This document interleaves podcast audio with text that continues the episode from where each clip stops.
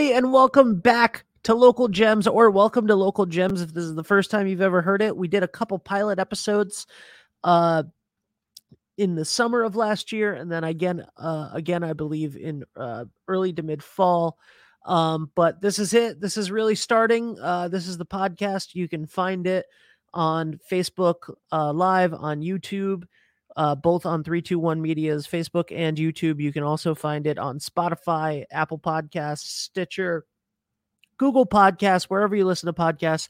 The point of this show is to put a spotlight on local businesses, local organizations, and local people who are really special to their community. Local Gems is the name. We are going to be really business focused and doing a lot of other things. But today I wanted to start with someone that I think really defines the term local gem, and I have since he was a child, since we were both children. My good friend, the host of This Week in Westerly, my good friend Mike Niemeyer. Hello, Mike. Hey, Ben. How's it going? I'm good. How are you? I'm doing great. I was a little surprised you wanted to have me on for Local Gems. Same. I'm going to do my best. So according to the Mineralogical Society of America, Westerly has in the Smith Quarry three gemstones, apatite, beryl, and olivine, also known as peridot. Apatite, it sounds like I'm just saying apatite, but it's spelled A-P-A-T-I-T-E. Is only occasionally used as a gemstone. But what we're really noteworthy for is in the Sullivan Quarry, we have some of the largest feldspar crystals on Earth. So that's my segment. I'm so glad you had me on. It's been great talking to you. Thank you so much, Mike, and we'll see you soon. All right, well, that was the first episode. Get back on here. Don't ever do that to me again. Oh, I you know, sometimes I'll call Mike and he'll be like, you know, I was having sort of a down day. And then I remembered, this ancient story about this other blah, blah, blah, blah, blah, blah, blah. And I get 15 minutes into a history lesson and I'm like, Mike, I don't know what we're talking about anymore, man. I'm really glad it's helping you, but I don't know what we're talking about. So you are the nerdiest friend I have, and I mean that as a compliment. But if anyway, you gotta have something, and for me, it's random trivia facts. Mm-hmm. So your the beginning of summer 2021, when we were all freshly vaccinated, mm-hmm. Allie and I came over and hung out with you and your beautiful wife Sarah.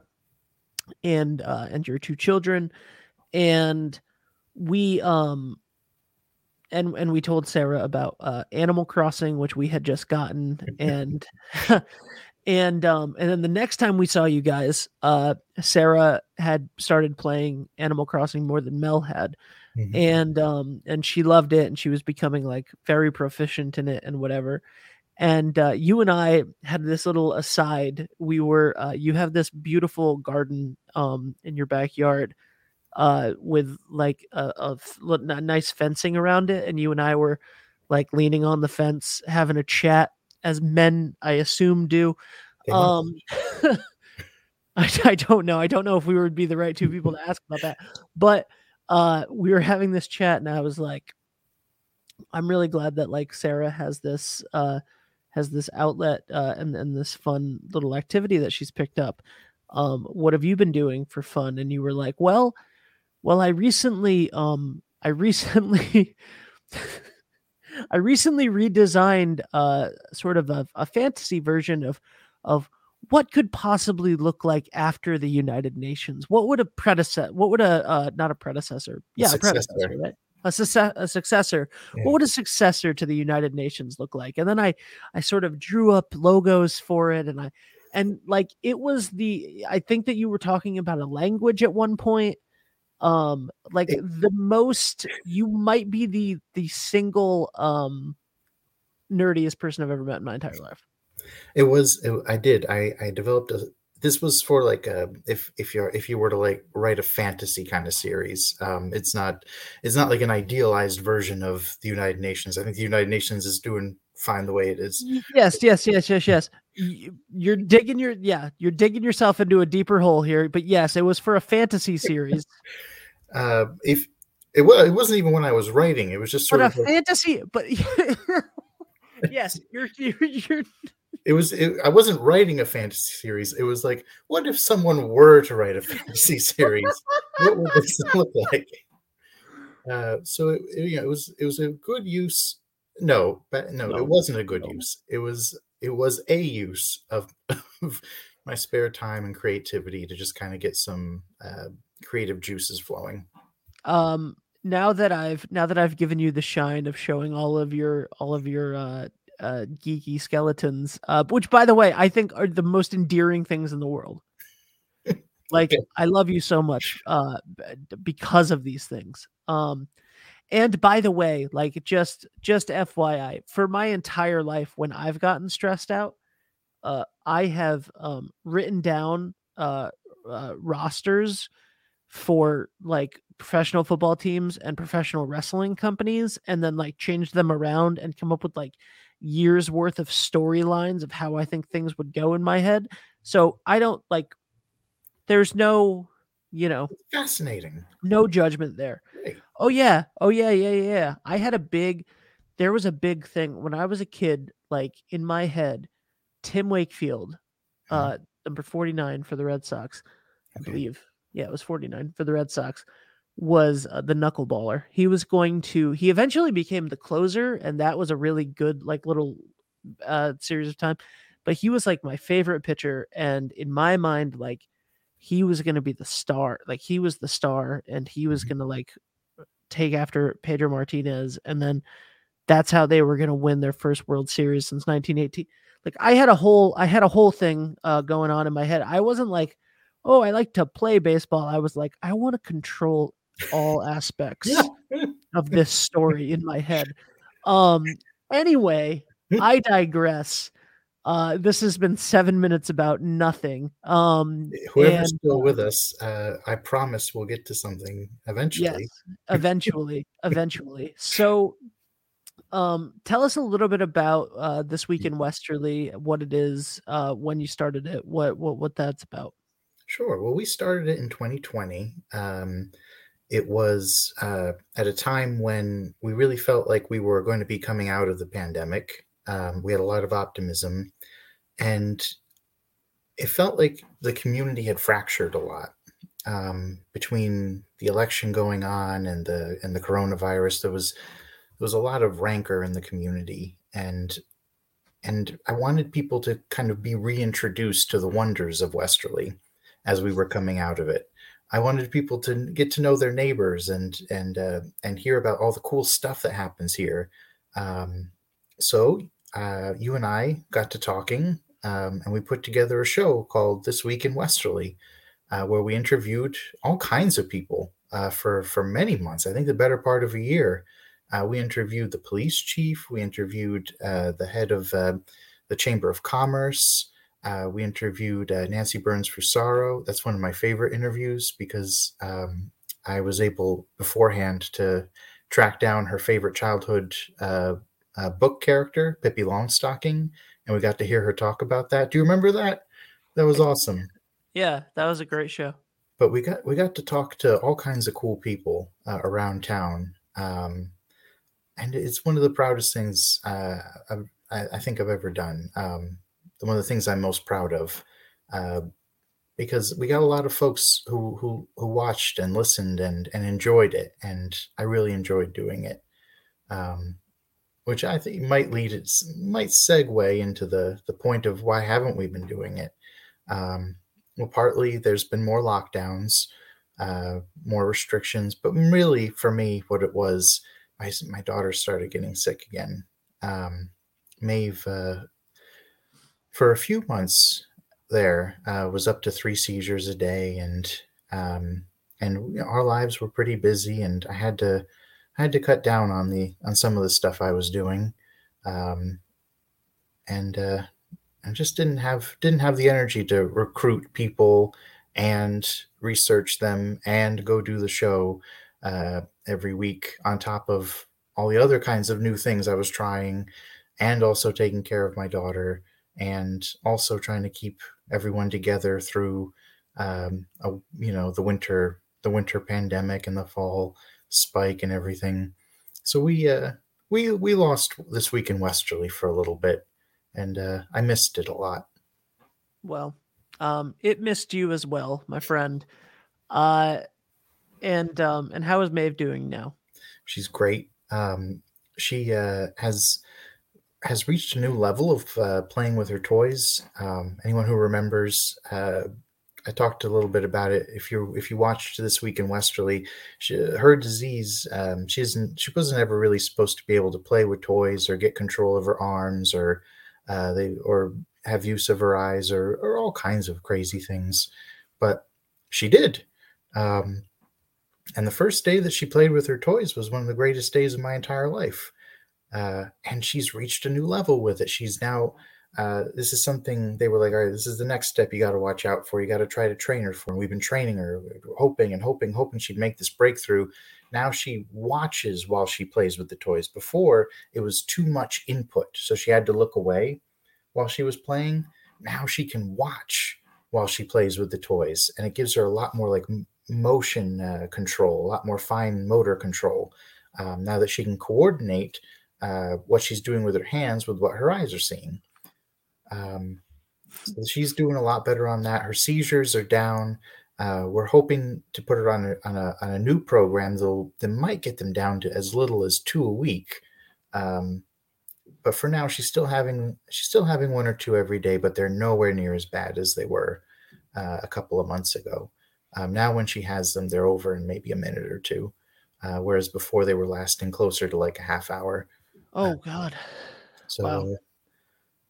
I kind of lost. What was the question? What was the question? How are you? I'm good. Yeah. Well, I'm a minute or 2 is a lot better than a half hour, and hopefully someday that'll get down to 0. But she is a little miracle every day, and the fact that she's doing so many things still that she's never supposed to do, and developing a more use of playing with her toys and more coordination with that when she was never supposed to do it in the first place is beautiful. And and I think that it goes to show like the family is the most important thing, and health and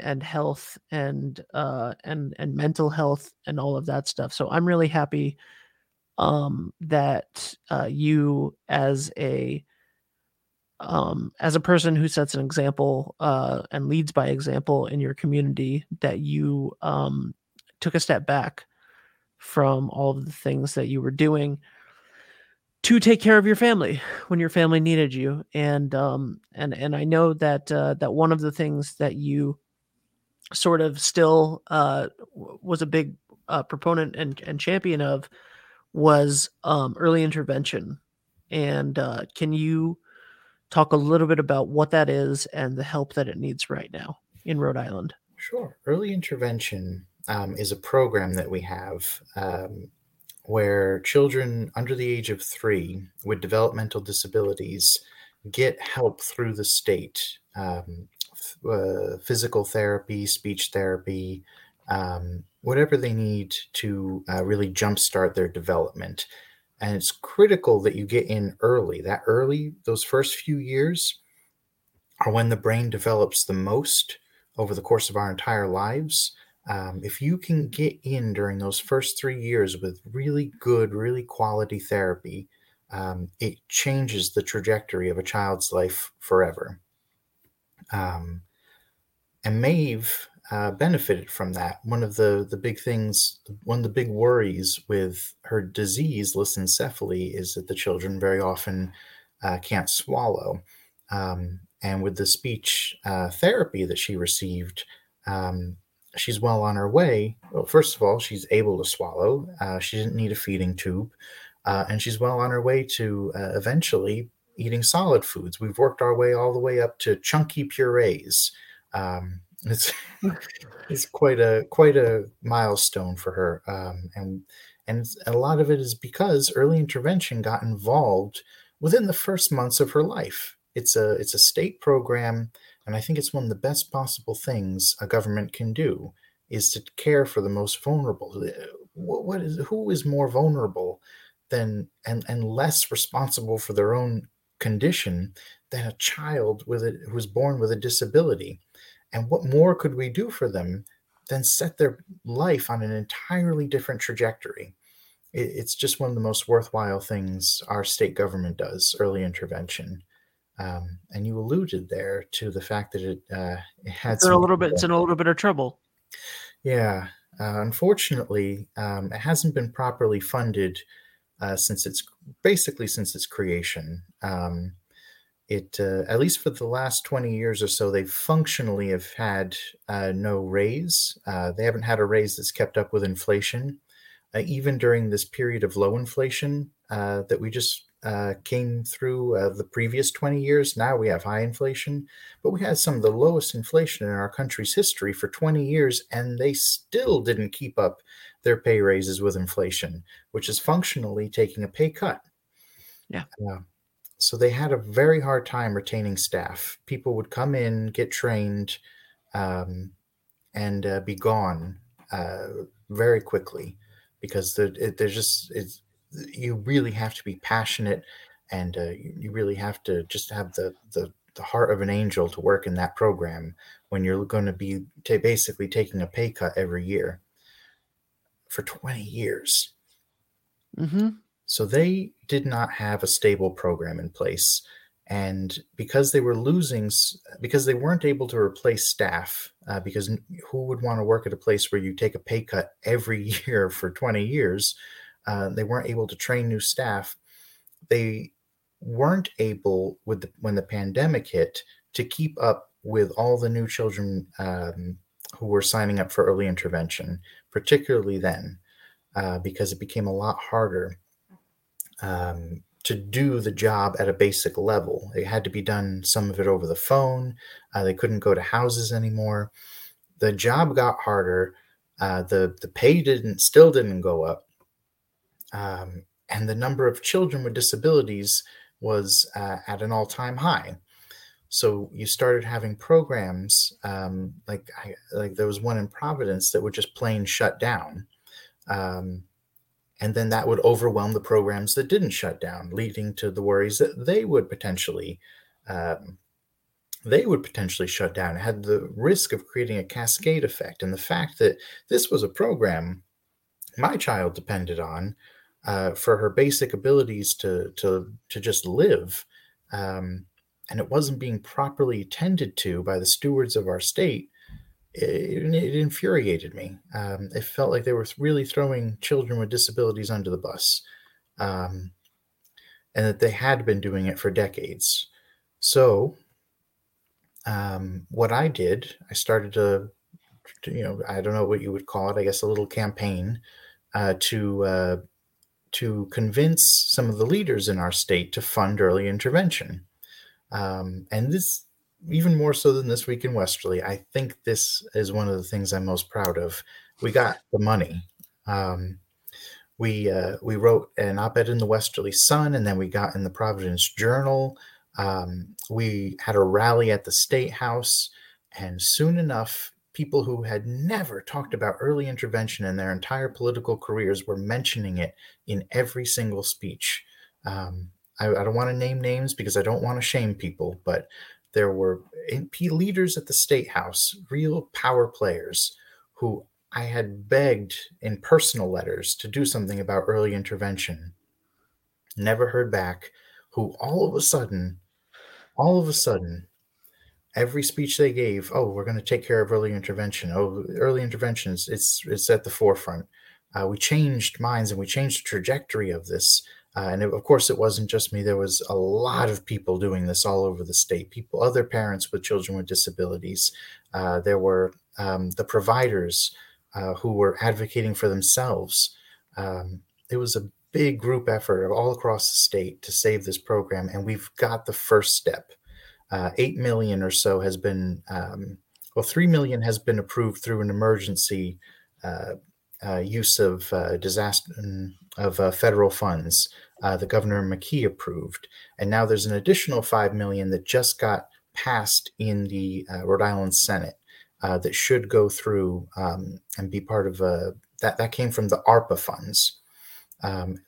So between those two, we have about $8 million to keep the program afloat through the fiscal year. It's been estimated that to keep the program afloat over the next 10 years will require about another $90 million. So we'll see. Basically, they'd have to keep up spending levels that they've only just reached in an emergency capacity. Right. For another 10 years or so before the program could stabilize. But I'm hoping, for the sake of these kids who, through no fault of their own, have been born into the most insanely tragic circumstances, and we have this beautiful program that takes care of them at the very moment when it matters the most, saving them all kinds of suffering over the course of potentially very long lives. I'm hoping that we can get our political leaders together to maintain this focus on early intervention. I'm so glad they've started paying attention to it. I hope they keep doing it. I hope so too. And one thing that I think that you said so well is that, while you were a major voice that I can't understate how major of a voice you were in this movement.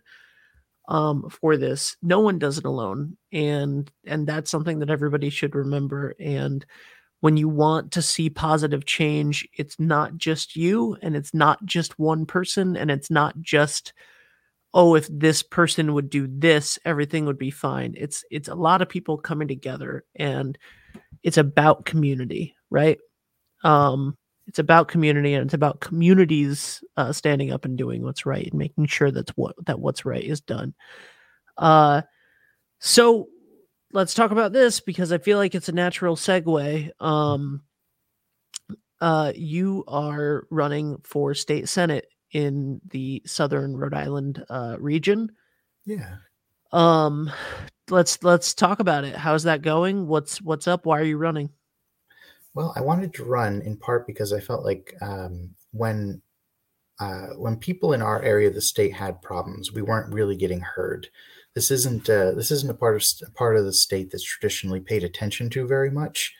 And when you have problems like when early intervention came up, or when my family also had this issue with. Do you remember when they gave out the stimulus checks? And people who were married to immigrants couldn't get a stimulus check, even if they themselves were American citizens. I do remember that, yes. There was all kinds of issues popping up where it just seemed like these politicians come from, backgrounds where they don't really have to worry about these things. A lot of them, not all of them, but a lot of them. And if someone who doesn't go through these kinds of experiences doesn't run for office, these problems are just going to keep happening again and again and again. And I looked at my daughter one day, my older daughter, Mel, and I was like, what kind of example am I setting for her if I just sit here and complain about it? If I just write letters and make phone calls to politicians, I got to run. I got to be a voice for change, not for any, Not just because it's what's impacting my family, but because that's the right thing to do as a citizen if you don't feel like you're being heard. That's the whole point of having a citizen democracy, is that if you don't like the way things are going, you run. And so I did.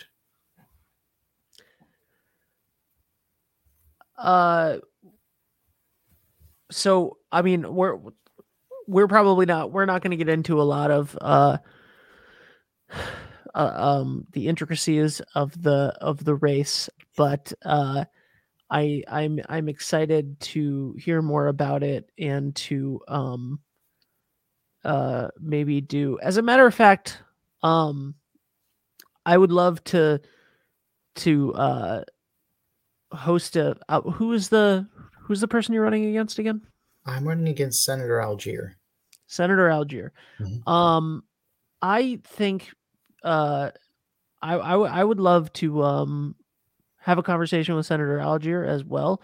Yeah. Because, you know, I like not a debate, but a conversation. I would love to see, like, maybe for the first time in a really long time in American politics, I would love to see two sides have a public conversation that is not a debate, but where people can ask questions and they can both give answers, and they're not at each other's throats, but they're trying to figure out what is best for their community. I think we have a really good chance of that happening, because from what I haven't had a chance to meet him personally, but from what I've heard, he's a really nice guy. I disagree with him about, like, you know, I disagree with him about virtually everything in terms of politics, but he's a really nice man. And I think we have a pretty good chance of sitting down and having a civil conversation about what we can do about some of the madness that kind of seems to have taken hold of our politics and the dysfunction that's going on in our state. Yeah, yeah. I think I think that would be a fun. I would encourage that conversation between you and your political opponent, Senator Algiere. I think that would be fun, and helpful for everyone. I think so too. Again, you know, not like politics aside, like the political. I hate political agendas. Like, I hate the thing of political agendas. Like, I would love to see because when you look at it and you're talking about things like early intervention, and you're talking about things like COVID relief and the world that we're in right now, there are so many problems that need answers, and the only way that you make answers is that you arrive to answers and that you arrive to action is through communication. So, I mean, if you're interested in that, I would love to invite. I don't want to be like a mediator or anything on it, but I would love to facilitate that happening publicly if that's something that you're interested in. Yeah, definitely. I think that would be very interesting. I think it would also get to a problem that we have in American politics right now, where there's so much acrimony and there's so much hate and there's so much vilification.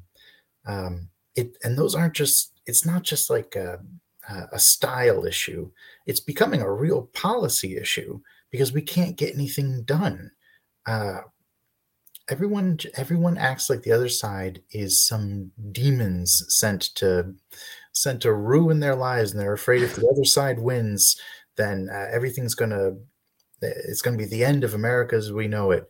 You know, a cry that's been heralded since the dawn of America itself in every election, but it's gotten so much worse lately. And I think it would do a lot of good if we could just sit down and just have a nice chat about the problems we're facing, just as two people talking about them. Yeah, absolutely.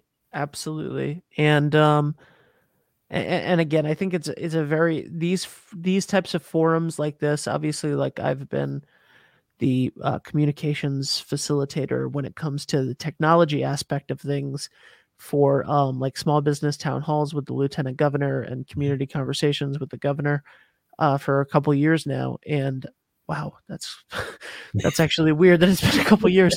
And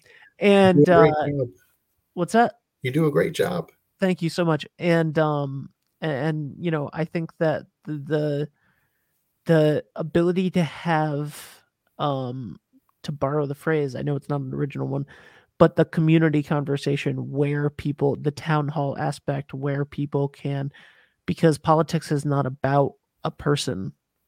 It's not a, like, leaders are representatives of people.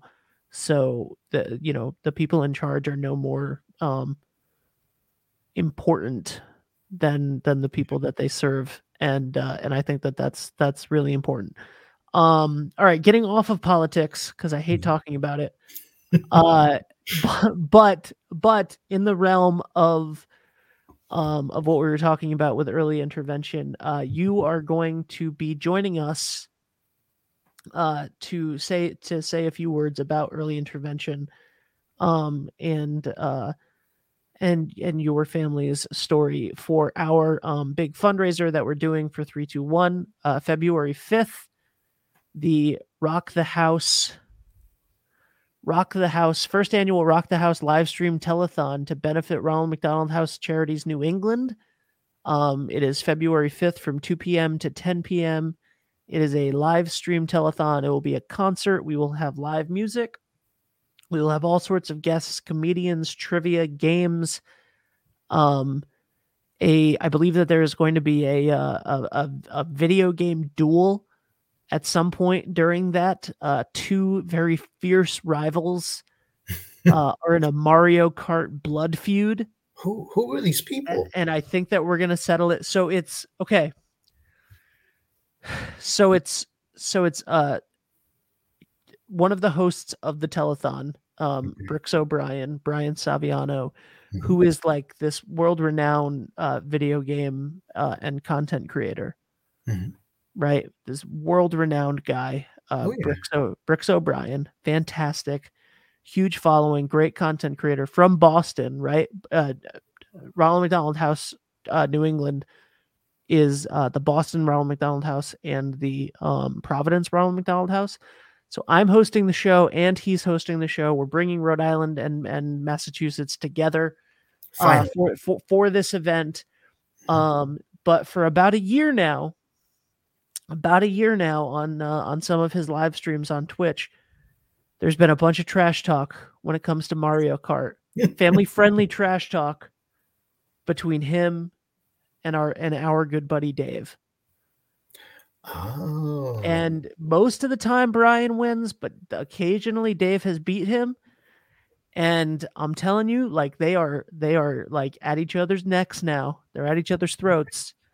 It is you think you and Dennis Algiere are button heads. It's nothing. Really not. I know. It's nothing. It's nothing compared to this. It's the Hamilton and Burr of Mario Kart, if you will. Oh my gosh. Oh yeah. So we will see a Mario Kart duel as well. I don't know why I'm hyping that up so much, but that will be one of the things. Also, Pat is going to run a marathon live on screen. What kind of marathon? He's going to run it. So he's running the Boston Marathon for Ronald McDonald House, which is the catalyst for this entire thing. We're raising money on behalf of Ronald McDonald House to help the families of children who are in Hasbro and Boston Children's Hospital and all of the wonderful many things that Ronald McDonald House charities do. Yeah. So we are helping raise money for them to help those families in need. 100% of the donations go directly to Ronald McDonald House for those families. Wonderful, wonderful situation. Pat, whose family stayed in the Ronald McDonald House for 90 days in 2014, they were actually there through Christmas. When his son PJ was born several months premature. So they stayed at Ronald McDonald House for 90 days and now he's running the Boston Marathon for them. PJ, by the way, is 7 years old. He's doing wonderful. Nice. He's fantastic. He might be 8 now. Is that how time works? No, he's 7. He'll be 8 next year. So I was like, it's 2022 now. So anyway, yeah, that he is going to be, as part of his training, what we were going to do is that, because it's an 8-hour live stream, and it'll probably take about 8 hours to run from the Boston Ronald McDonald House all the way to the Providence Ronald McDonald House. It's like 55 miles. And we decided that's probably not the smartest thing to do in February. All right, wise choice. So instead he's going to in the studio on his treadmill while we're doing this, he's going to run a marathon on.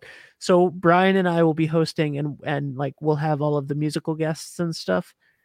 And we'll keep checking back in with Pat on the treadmill running a marathon for 3 hours.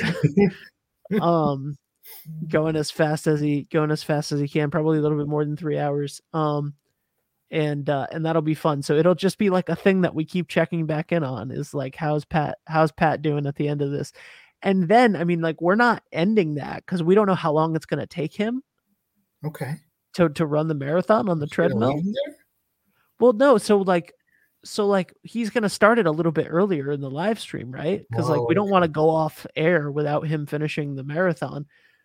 So he's going to start it earlier, but then he has to keep up the energy afterwards for the rest of the live stream. Well, I'll tell you what, I'm going to watch at least for that.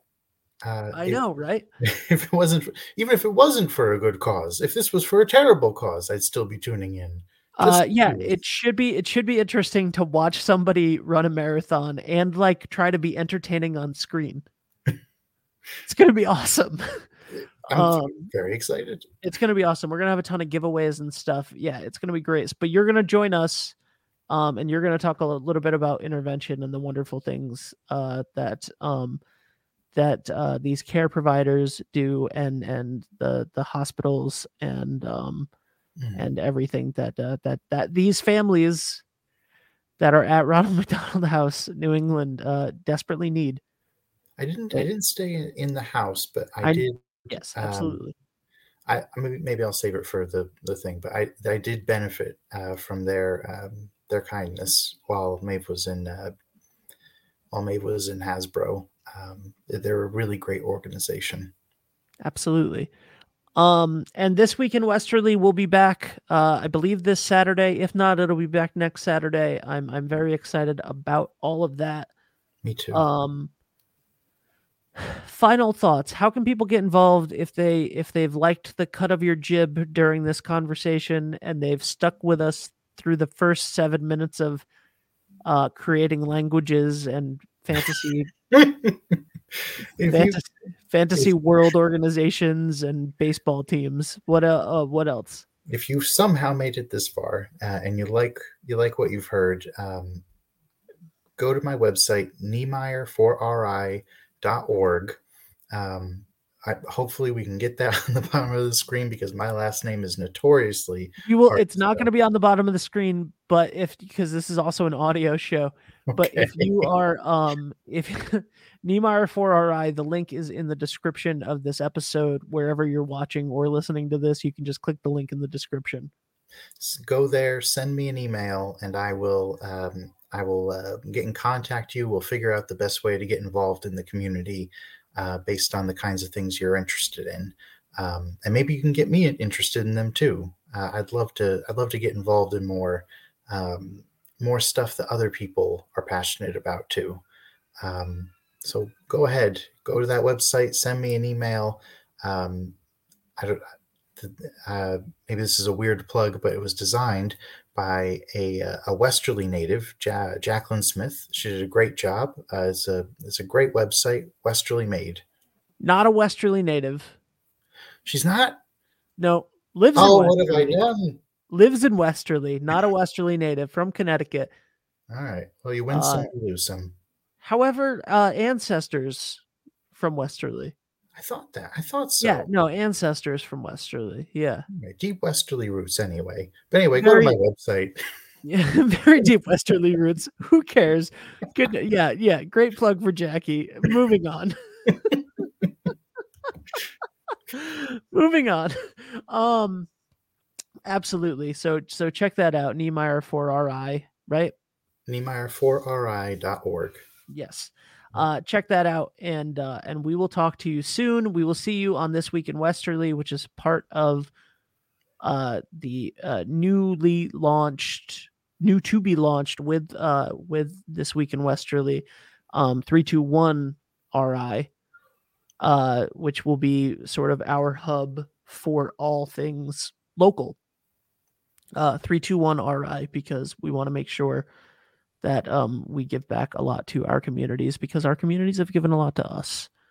So thank you. And thank you for being sort of the flagship of 321RI. Thanks for having me. I can't believe how lucky I am to know someone like you. Oh man. Right back at you, dude. That's too nice of a compliment. I won't accept it. All right. Well, you get out of here then. All right. Yeah. Go spend time with your family. I love you, buddy. All right. Love you too. You take care. All right. Good night. I say good night. I realize that this show is airing at 7 o'clock, 8 o'clock in the morning, if you're actually watching it live, dude, but it's, you know, it's pre-recorded. I don't need to tell you that. You're aware. This is a podcast. It's pre-recorded, but, thank you, Mike. Wonderful, wonderful human being. And, when you've got friends like that, what else do you need? Honestly. And everybody can have a friend like that. I mean, that man, when is the last time that you heard a politician say, and he's not a politician, he's running for state Senate. He's not a politician. When is the last time that you've heard somebody running for office say, go to my website and not donate. Don't donate.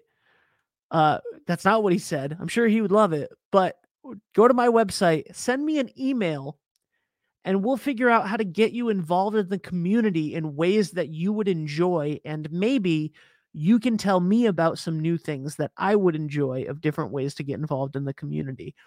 What is that? What is that? He wants to help you and you help him. That's what, who is this person? Why is he so genuine? I don't know, but he genuinely is. He's not, I get a lot of love for being a genuine, nice guy. And I am like a terrible human being compared to Mike Niemeyer. It's just insane how wonderful of a person this guy is. So please check that out. Please send him an email. I'll put his email address as well down in the doobly-doo. Yeah, just a wonderful, wonderful human being. And please, if you know people, and I'm sure that you do, who have been affected, and helped out by the program of early intervention, please find a way to get involved with that and make sure that it is able to be funded. It's, you know, we did a good thing for 2022, but we need to make sure that it's available in 2032. And for that matter, in 2042 and 2052 and 2062, because kids are always going to be born with different sets of challenges, and families are always going to face different sets of challenges. And it is our responsibility and our duty as neighbors and community members and friends and family of those people to make sure that they know that they're not alone, and to give every child a fighting chance, because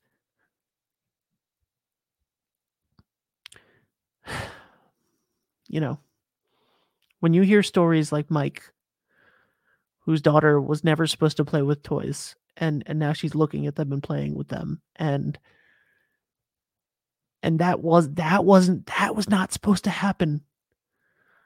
And yeah, things are still hard, but there's so much improvement and there's so much strength in that. And you look at a story like Pat and Pat's family and his son, who was born so premature, and they were scared. I remember going to Pat's house and taking care of stuff for his business in 2014 so that he could rush back up. He only could come home for an hour to get stuff and then rush back up to the Ronald McDonald House to be with his wife and to be with his newborn son who was fighting. These people need our help. Early intervention needs our help. Places like the Ronald McDonald House need our help. So I don't care who you vote for. I don't care about any of that stuff. But if you can send my friend Mike an email and ask what you can do to help, that would mean a lot to me. And if you can spare $1 to help families in need at the Ronald McDonald House in Boston and in Providence, that would mean the world to me as well. This is Local Gems, and we're going to be talking to people and businesses who are doing very special things in their communities. And there is no better gem than Mike Niemeyer and Patrick Wiley, for that matter, and their kids. Thank you. Thank you for listening.